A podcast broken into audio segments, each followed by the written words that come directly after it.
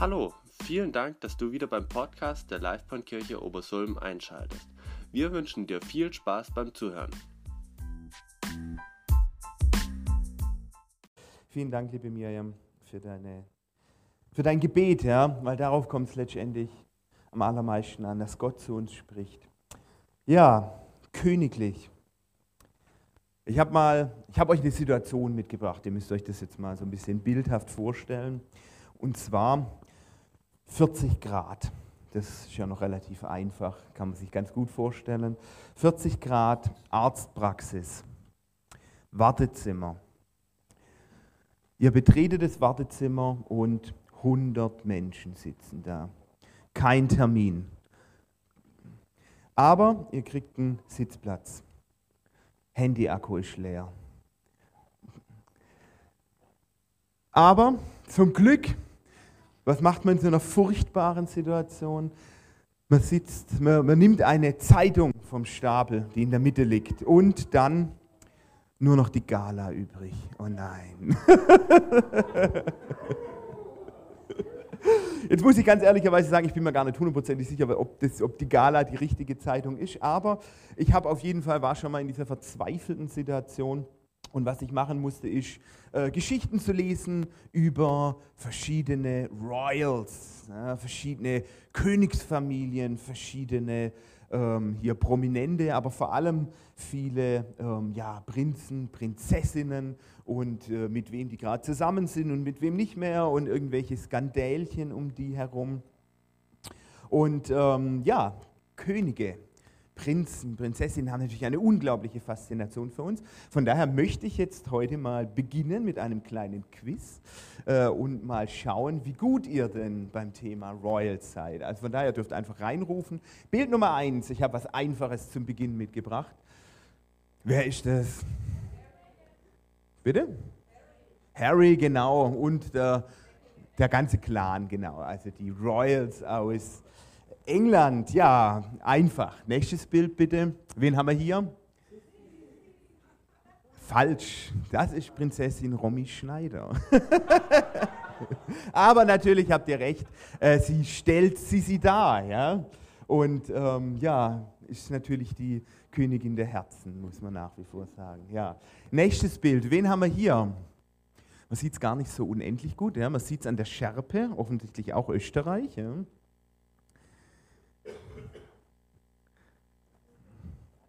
Irgendwelche Ideen? Nein? Das ist auch Sissi. In der Neuverfilmung, nicht ganz so bekannt. Ja? ja, also natürlich ist es, wie gesagt, auch wieder eine Verfilmung, aber sie stellt Sissi dar. Ja, nächste Folie. Jetzt, jetzt können die Geschichtsfreaks so richtig rauspacken. Bitte? Nein, Weder Rudolf noch Wilhelm. Das ist auch Sissi, aber diesmal die echte Sissi. Also so hat die ungefähr ausgesehen. Muss sagen, Romy Schneider sah ein Ticken hübscher aus als Sissi. Naja, wie auch immer. Ich sehe schon, da gewisse, äh, da haben wir, noch, ähm, haben wir noch Verbesserungspotenzial, Leute. Ja, jetzt gehen wir nach Frankreich, aber aus deutscher Perspektive. Was sehen wir hier? Welchen Kaiser sehen wir hier? Und vor allem wo? Kaiser Wilhelm natürlich, der Erste. Und die Kaiserkrönung im Spiegelsaal zu Versailles. Genau. Und kleines nettes Detail am Rande hier, nein, zurück bitte. Äh, hier, wen haben wir hier? Den in der weißen Uniform. Bismarck, genau. Und ihr könnt sehen, es war kein Hering, sondern er war auch eher, wie ich, etwas kräftiger gebaut. Ja? Und äh, soweit ich weiß, bin mir nicht hundertprozentig sicher, aber ich habe es zumindest mal gehört, war in der Originalszene Bismarck eigentlich in einer schwarzen Uniform, wie alle anderen Generäle und Offiziere. Und er hat wohl dem Maler gesagt, er solle ihn doch bitte auf dem Bild mit einer weißen Uniform darstellen, damit er sich ein kleines bisschen abhebt von der großen Masse der Umherstehenden. Nicht hundertprozentig sicher, also äh, müsst ihr vielleicht nochmal googeln, habe ich aber mal irgendwo gehört. Ja, ich war gestern beim großen Mitarbeiterfest von Wirt. Man sieht es hier noch an meinem kleinen Zettelchen. Und ähm, da war eine Königin da, nämlich Helene Fischer. Und ähm, ja, da waren aus ganz Deutschland sind da die Mitarbeiter von Wirt angereist und großes Konzert und ja, die, die Masse jubelt natürlich und wie es für eine Königin gehört, äh, hört sie natürlich äh, die Rufe Helene, Helene, Helene, ja. Und äh, dann geht sie halt zum Publikum hin und hält halt das Mikrofon hin und dann stellt sie fest, die rufen Ruhrpott, Ruhrpott, Ruhrpott. Ähm, also dann etwas äh, riskiert, ja. Aber ich fand es ziemlich witzig. Naja, Warum interessieren uns Könige heutzutage? Warum lesen wir die Skala und so weiter? Häufig geht es uns natürlich darum, wir wollen irgendwelche Skandale sehen. Ja? Und ich kann euch eins sagen, Skandale bei Kaisern und Königen eine, ist, sind keine Erfindung der Neuzeit, sondern ich habe euch noch einen mitgebracht. Ja? Jetzt davon die nächste Folie. Wen haben wir hier? Nein. Caligula ist das. Ich glaube, der dritte römische Kaiser. Und das Besondere an ihm ist, dass sein Leben ein einziger Skandal war. Er hat äh, jeden riskiert, jeden quasi eins reingedrückt, hat zum Beispiel die Senatoren geärgert, indem er sein Pferd zu einem Konsul ausgerufen hat. Oder aber er hat auch ähm, quasi während der Mittagshitze im hier großen Amphitheater einfach mal befehlen lassen, dass die Sonnensegel weggemacht werden. Nur bei ihm natürlich nicht, klar, um das Volk zu ärgern. Er hat es auch nicht lang durchgehalten, ich glaube drei Jahre, dann wurde er von seiner eigenen Leibwache ermordet. Ja. Kein gutes Ende genommen. Ja, und dann haben wir noch einen, da gehen wir ein bisschen wieder zurück nach Frankreich. Dieses Mal, nächste Folie, wen haben wir hier? Napoleon, genau. Und er hat sich doch einfach unverschämterweise einfach selber gekrönt. Ja. Äh, wollte keiner machen, deshalb hat er gesagt, mache ich selber. Ja. Hat sich selber zum Kaiser ausrufen lassen. Ja, warum erzähle ich euch das alles? Nicht, weil ich ein Interesse an Klatsch und Ratsch habe, sondern weil es sehr viel mit dem Thema heute zu tun hat. Vielen Dank an die Band und ihre wunderbare Liedauswahl. Königlich. Es geht um den König, ja. den König der Welt. Und ähm, ich habe mir so überlegt, ja, Könige, Königinnen, Königinnen, Prinzessen haben heute gar nicht mehr so ein gutes, ähm, sage ich jetzt mal, Bild bei den Menschen. Also wenn man König denkt, äh, dann ist es ja meistens nur noch so eine repräsentative ähm, hier Herrschaft sozusagen. Und wegen all dieser Skandale und weil all diese Menschen äh, quasi so viele Fehler auch gemacht haben. Vielleicht liegt es daran, dass unser Bild heute von einem König ähm, gar nicht mehr so positiv ist. Vielleicht liegt es auch daran, dass man heute beim Thema Autorität, ja, König ist ja auch eine Autoritätsperson, ähm, gar nicht mehr, Autorität ist nicht mehr so hoch im Kurs. Ja. Und von daher fällt uns vielleicht manchmal ein kleines bisschen schwer, uns, ähm, sagen wir mal, wenn Gott als König vorgestellt wird, uns da, sagen wir mal, ähm, das ein bisschen rauszulesen, was es eigentlich bedeutet. Früher, da haben die Menschen auf der preußischen Pickelhaube zum Beispiel, da stand drauf, mit Gott für König und Vaterland.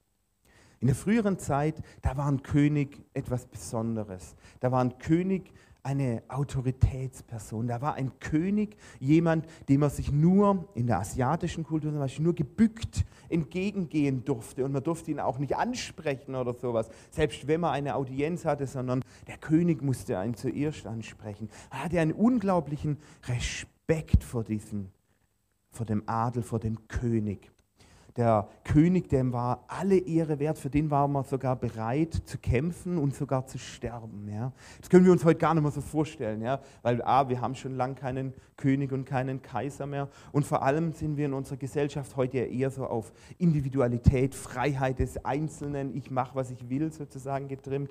Aber die Menschen früher und gerade natürlich auch zur Zeit, wo die Bibel geschrieben ist, ja, konnten die Menschen natürlich noch mit einem König noch was anfangen. Ein König, der eben so eine absolute ähm, sagen wir, Autorität ist. Ja. Und ein König, das wussten die Leute früher natürlich auch, der äh, vielleicht auf der Kutsche irgendwie an uns vorbeifährt, ähm, dem kann man sich nicht einfach nähern. Wenn man heute versucht, das ist auch heute noch so, versucht irgendwie, während die Queen mit, ihrem, mit ihrer Kutsche vorbeifährt und man würde dahin rennen und wollte ihr die Hand schütteln oder sowas, dann würden natürlich ein paar wild gewordene Royal Guards kommen und würden einen verprügeln. Ja? Also kann man auch heute nicht machen. Aber früher, da war den Leuten noch viel, viel mehr bewusst, dass man einem König nicht einfach so begegnen kann. Und dann wird Gott uns als König vorgestellt. Und dieser König, der ist anders als alle anderen Könige. Wir haben viel von hier Skandalen gehört, von Menschen wie diesem Caligula, die dieser Ehre überhaupt nicht wert waren, weil sie teilweise wirklich schlimme Verbrechen auch begangen haben. Ja. Aber dieser König, um den es heute geht, der ist anders. Dieser König ist der Herrscher dieser Welt. Dieser König hat vollumfängliche Macht. Dieser König ist keine Witzfigur. Dieser König ist auf der anderen Seite aber auch vollkommen gut und gerecht. Ja, und jetzt möchte ich euch vorstellen, wir stellen uns nochmal diese Kutschenszene vor und wir überlegen uns, was wäre, wenn wir hier stehen würden und dieser Herrscher, dieser König der Welt, der würde an uns vorbeifahren. Und wir würden aus der Menge heraus auf diese Kutsche zulaufen. Und was völlig Verrücktes passiert, dieser König, vor dem alle unglaublichen Respekt und Ehrfurcht haben. Der würde die Türe aufmachen, der würde dich einladen, der würde sich mit dir unterhalten, der würde dich mit nach Hause nehmen, äh, quasi in sein Schloss. Und er würde dort nicht nur dir seine, seine Sammlung vielleicht von Kronen zeigen, sondern er würde dich zum Abendessen einladen. Und er würde dich am nächsten Tag sogar adoptieren. Wow, schwer vorzustellen, oder? Und vor allem, ich weiß nicht, wie du dich dabei fühlen würdest. Vielleicht würdest du dich erstmal schlecht fühlen. Ja? Dieser König, den die Bibel vorstellt, Jesus, der ist heilig. Und ich weiß nicht, wie du lebst, aber ich weiß durchaus aus meinem Leben, dass da nicht alles heilig ist. Da ist heilig schon eine ziemlich weite Übertreibung. Da ist schon gerade ausreichend schwierig, wenn man im Vergleich diesen heiligen Gott und König sieht. Und dann lädt er dich tatsächlich ein. Und wir lesen jetzt eine Geschichte in der Bibel, da schreibt Paulus, wie er das erlebt hat. Und das lesen wir im 1. Timotheus. Wie dankbar bin ich Christus Jesus, unserem Herrn, der mich stark gemacht hat, als vertrauenswürdig erachtet und zu seinem Dienst berufen hat. Obwohl ich ihn früher verachtet habe. Ich habe die Gläubigen verfolgt und ihnen geschadet, wo ich nur konnte. Doch Gott hatte Erbarmen mit mir, weil ich unwissend und im Unglauben handelte. Aber der Herr war freundlich und gnädig. Er hat mich erfüllt mit Glauben und mit der Liebe von Christus Jesus. Was ich sage, ist wahr und glaubwürdig. Christus kam in die Welt, um Sünder zu retten. Und ich bin der schlimmste von allen. Aber Gott hatte Erbarmen mit mir, damit Jesus Christus mich als leuchtendes Beispiel für seine unendliche Geduld gebrauchen konnte. So bin ich ein Vorbild für alle, die an ihn glauben und das ewige Leben haben werden. Ehre und Ruhm gehören Gott, Gott allein, dem ewigen König dem Unsichtbaren, der nie stirbt und der alleine Gott ist in alle Ewigkeit. Amen. Ja, dem Paulus ging es genauso. Als dieser König ihm begegnet ist, war er geblendet von seiner Heiligkeit und, ist, und ihm ist bewusst geworden, dass er bisher in seinem Leben alles andere als vorbildlich gelebt hat, alles andere als akzeptabel gelebt hat sogar.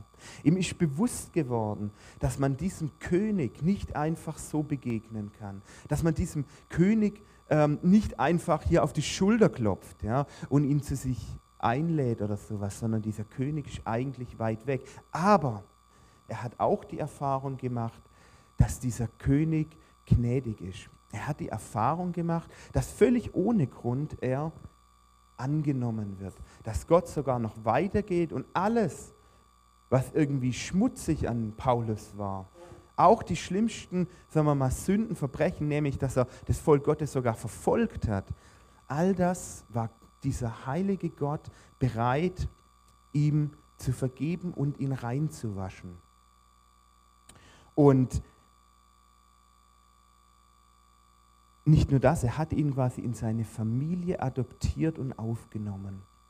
Und da steckt so viel Kraft, so viel Lebensveränderndes dahinter. Wenn wir das verstehen, was das bedeutet, dass es nicht einfach, ja, ja, Jesus liebt alle ist, sondern dass es etwas wirklich unglaublich Besonderes ist, dass Gott dich annimmt, dann hat es das Potenzial, auch wirklich diese Freude an Gott, an die Freude, genau wie es der Paulus hier schreibt, ja, die Freude darüber, von Gott angenommen zu sein. Ja, verstehen wir nur dann, wenn wir verstehen, wie weit Gott eigentlich von Natur aus uns Menschen entfernt ist. Ja? Und deshalb möchte ich auch dieses Bild von diesem König gebrauchen. Und ich habe euch, äh, weil die, das Leben ja die schönsten Geschichten schreibt, noch eine weitere Prinzessin mitgebracht.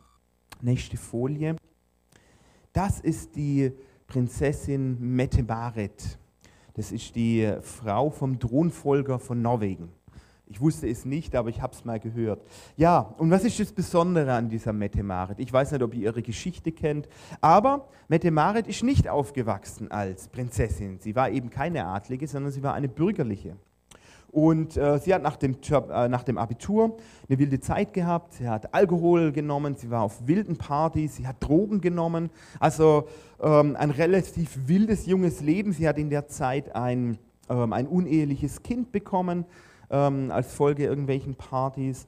Und ähm, ja, und diese Mette Marit hat eines Abends, einen schönen Abends tatsächlich, bisschen wie im Film, den Thronfolger von Norwegen kennengelernt. Jetzt habe ich leider den Namen vergessen, ist aber auch unwichtig. Ja. Äh, dieser Thronfolger, ähm, den hat sie kennengelernt und tatsächlich hat er sich in sie verliebt. Und ähm, sie waren dann ein Paar und äh, die norwegische Öffentlichkeit fand es erstmal gar nicht gut. Ja. Sagte ja jemand, eine Frau, ah, eine bürgerliche und dann auch noch mit diesem Hintergrund. Ja.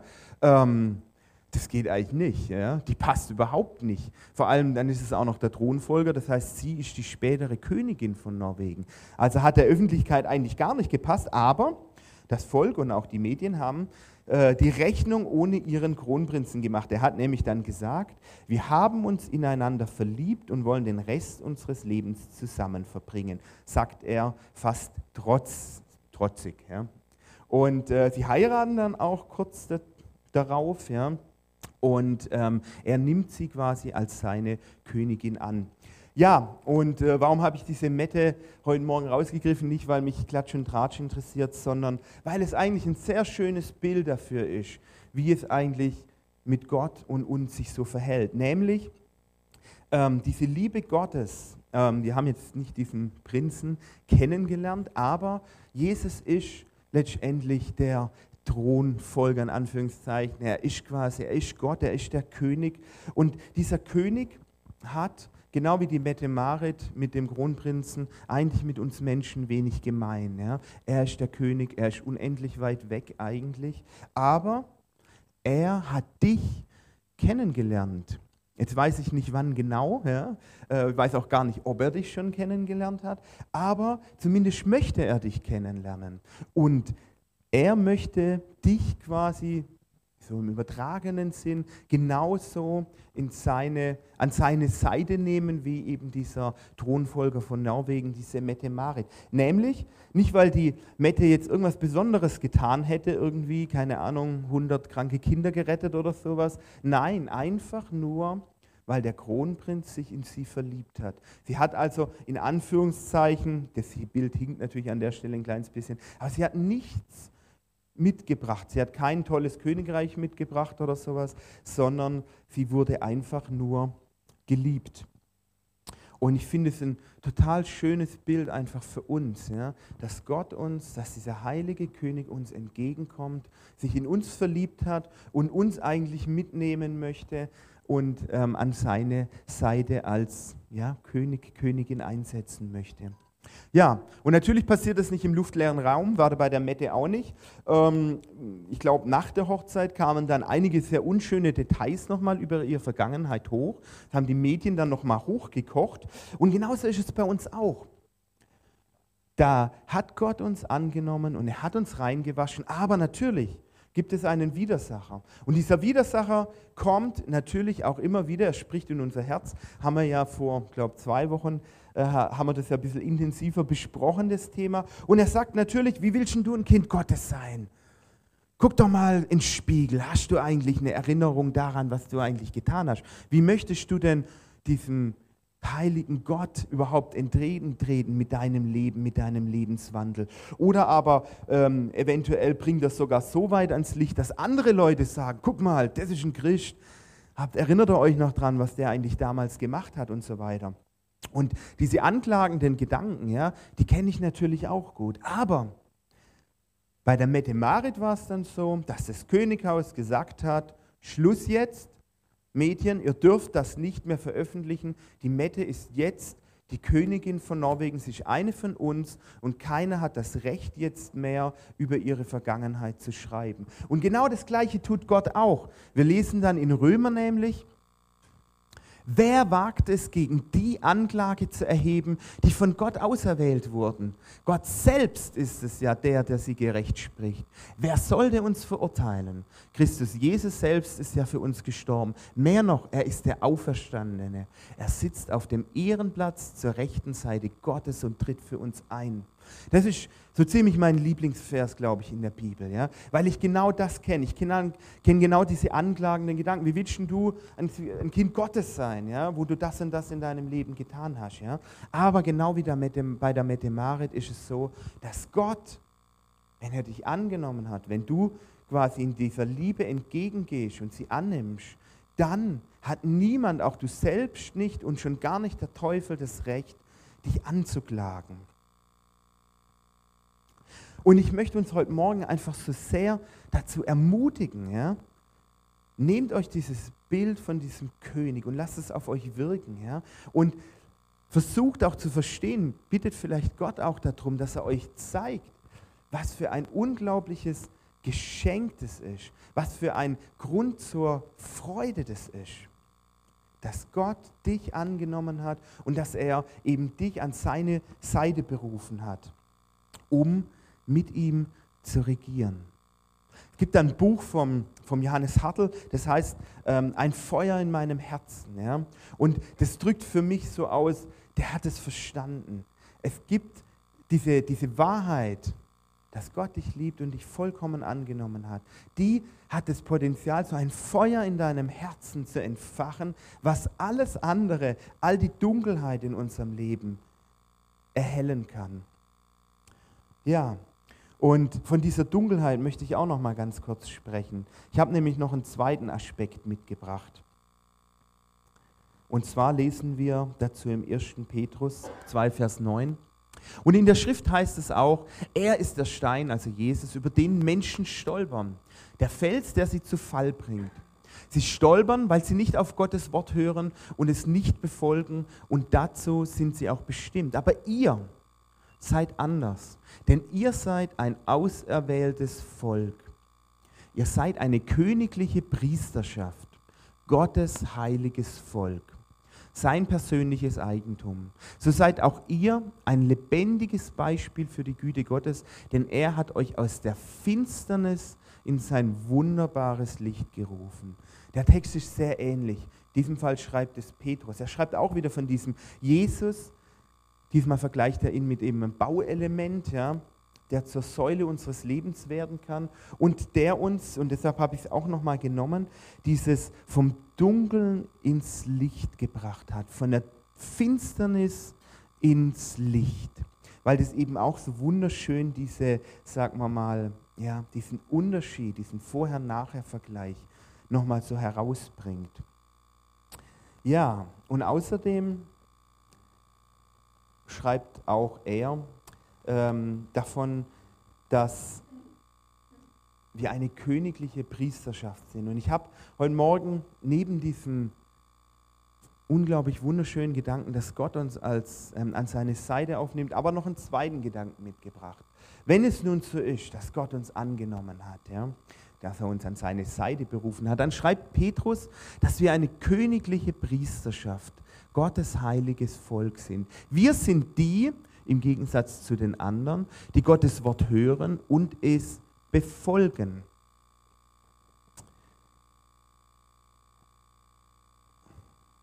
Ja, wir alle kennen natürlich hier von wegen, dass Gott uns angenommen hat, dass Gott uns liebt, dass er uns vergeben hat.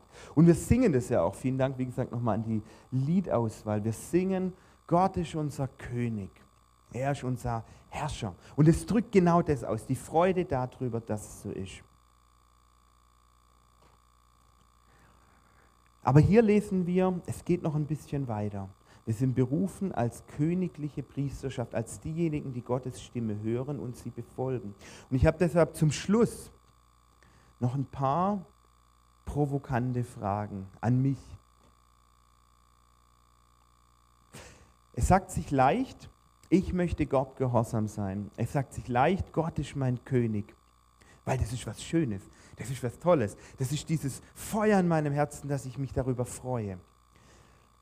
Aber, nee, eigentlich nicht aber, aber jetzt so ein bisschen die provokanten Fragen. Es sagt sich leicht, Gott ist mein König. Aber ist Gott auch wirklich der Herrscher in meinem Leben? Und jetzt möchte ich ganz kurz nochmal den Bogen zum Anfang spannen. Ein König ist nicht nur wie in so einer repräsentativen Monarchie so eine Skandalfigürchen oder sowas, sondern Gott, dieser König dieser Welt, der ist wirklich auch, der ist der Herrscher auch dieser Welt. Und er hat natürlich auch den Anspruch. Und die Frage ist natürlich, ist Gott auch der Herrscher in meinem Leben? Erlaube ich Gott zum Beispiel, mein Leben auch zu hinterfragen? Darf Gott mich kritisch hinterfragen? Darf Gott mir vielleicht auch sagen, was ich tun soll und was nicht?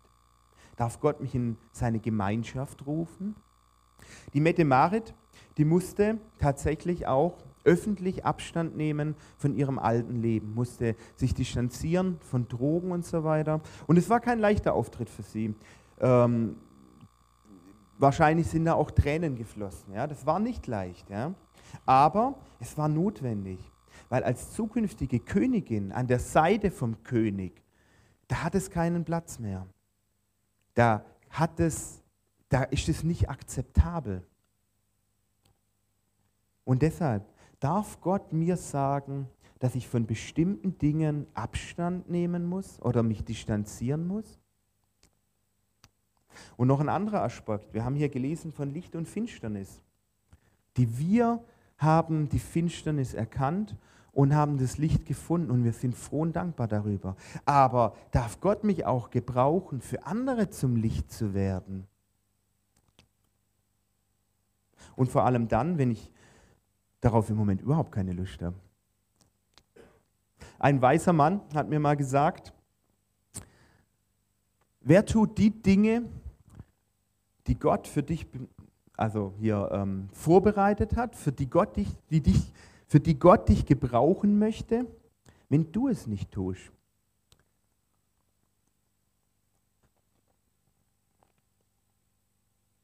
Und Leute, Gott hat jeden von euch dazu berufen, Licht in dieser Welt zu sein. Wenn ihr diesen König kennengelernt habt, dann hat er dich auch berufen.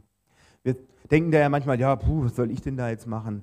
Doch eigentlich gar nichts, gar keine Gaben und Fähigkeiten. Und das ist eine Lüge, Leute. Jeder von euch hat Gaben von Gott ins Herz bekommen, die dich befähigen, für andere ein Licht zu sein. Die Frage ist nur, möchte ich das auch? Gehe ich zum Gottesdienst, um mich irgendwie ermutigen zu lassen? Gehe ich zum Gottesdienst, um vielleicht andere Freunde zu treffen? Oder gehe ich zum Gottesdienst, um andere zu ermutigen? Darf Gott, auch wenn ich keine Lust darauf habe, mich dazu gebrauchen, andere zu ermutigen? Darf Gott fragen, könntest du heute, jemand, heute Morgen für jemand anderes etwas Gutes tun? Ich möchte niemand von euch hier ansprechen, ganz ehrlich nicht. Ich möchte niemand ärgern. Wenn ich das höre, dann denke ich als erstes Jahr an einen alten Ärztesong. Niemand hat das Recht, mir zu befehlen, was ich zu tun habe. So sieht es in meinem Herzen als erstes aus, wenn ich das höre. Ja? Und deshalb, Leute, ich spreche nur zu mir selber. Ich möchte euch natürlich auch ermutigen, über euch nachzudenken, aber es geht mir nur darum, mich selber zu hinterfragen. Und es geht auch nicht darum, ich möchte heute Morgen keinen neuen Putzjob verteilen an irgendjemand und möchte euch hier irgendwie, was weiß ich, ein schlechtes Gewissen machen. Auf, keine, auf keinen Fall. Ich habe tatsächlich keinen Job zu vergeben im Moment. Des Pudels Kern sozusagen, und jetzt kommen wir zur vorletzten Folie, ist die Frage, ob Gott ob ich Gott erlaube, der König meines Lebens zu sein. Also wie gesagt, es geht nicht darum, irgendwelche Aufgaben für Gott zu tun. Es geht nicht darum, hier in der Gemeinde jetzt mithelfen müssen zu putzen oder sowas. Die Frage ist nur, erlaube ich Gott, der Herrscher meines Lebens zu sein? Oder sage ich das nur so? Und es geht auch heute Morgen nicht darum, jetzt mir zu überlegen, ob die Inge eigentlich Gott in ihrem Leben als ihren Herrscher akzeptiert hat. Ähm, es geht, da sind wir Menschen ja immer schnell dabei, uns zu überlegen, ja, ich mache ja eigentlich recht viel. Ja, ich glaube, im Vergleich zu dem da drüben mache ich eigentlich so viel, dass ich das mit Ja beantworten könnte. Leute, darum geht es nicht. Es ist nicht unsere Aufgabe, irgendjemand anderes zu hinterfragen. Es geht nur darum, mich selbst zu hinterfragen. Nur ich darf eine Antwort auf diese Frage geben, ob Gott wirklich auch der Herr in meinem Leben ist und ob ich das akzeptiere, dass Gott auch in meinem Leben vielleicht unangenehme Dinge anspricht. Das Schöne dabei ist, wir kommen nicht zu kurz. Es geht nicht darum, dass Gott irgendwelche willfähigen Sklaven oder sowas braucht. Ganz im Gegenteil. Ich glaube, dass Gott uns gebrauchen möchte zum Beispiel, weil wir selber auch etwas davon haben. Ich habe schon ganz oft die Erfahrung gemacht, dass wenn ich den Eindruck hatte, Gott möchte von wegen, dass ich dem helfe oder Gott möchte, dass ich ähm, heute mal irgendwo mich mit ihm, mit dem unterhalte oder sowas, dass dann ganz oft auch die Erfahrung gemacht habe, hey, ich hatte mehr selber da davon als der andere. Ja, Gott hat mich beschenkt, ja, auf verschiedenste Arten und Weisen, dass ich mich einfach nur darüber freuen konnte, dass es auf einmal Spaß gemacht hat zum Beispiel, ja. Und natürlich ist es manchmal auch schwer, vielleicht sich von Dingen zu distanzieren oder auch mal zu sagen, nein, das passt nicht mehr zu meinem Leben als Kind Gottes, aber wir selber profitieren da davon. Ich möchte uns ermutigen, jetzt die letzte Folie, uns daran zu erinnern, immer wieder, dass wir Gottes königliche Kinder geworden sind und dass wir von der Finsternis ins Licht gekommen sind. Ich bin ehrlich gesagt manchmal sehr dankbar für auch die dunklen Momente in meinem Leben. Ich bin sehr dankbar auch für die Anfechtungen, ja, weil die mir die Chance geben, auch das Licht Gottes zu erkennen, weil die mir die Chance geben, zu verstehen, wie wunderbar Gottes Licht eigentlich ist. Und ich möchte mich heute Morgen ermutigen, mich zu hinterfragen, dass ob Gott wirklich auch der König meines Lebens sein darf. Amen. Vater, ich möchte dir danken, dass du uns angenommen hast, dass du uns vollumfänglich angenommen hast. Ich danke dir, dass du gute Gedanken über uns hast, dass du uns nicht irgendwie versklaven möchtest, sondern dass du uns die Freiheit geben möchtest. Ich danke dir, dass deine Wahrheit immer die Wahrheit ist, damals wie auch heute. Ich danke dir, dass du einfach auch unser Leben verändern möchtest. Und ich möchte dich bitten, ich möchte dich bitten für mich, ich möchte dich bitten, dass du mir die Erkenntnis darüber schenkst, wie wunderbar es ist, von dir errettet zu sein. Und ich möchte dich auch bitten, dass du mir einfach das Wollen dazu schenkst, mich auch wirklich kritisch zu hinterfragen. Ich möchte dich bitten, dass du einfach auch mir zeigst, wie es in meinem Herzen ausschaut. Ich möchte dich bitten, dass du die Dunkelheit in meinem Herzen ausleuchtest und mich veränderst. Ich möchte dich bitten, dass du mir auch das Wollen dafür schenkst, mich von dir verändern zu lassen. Amen.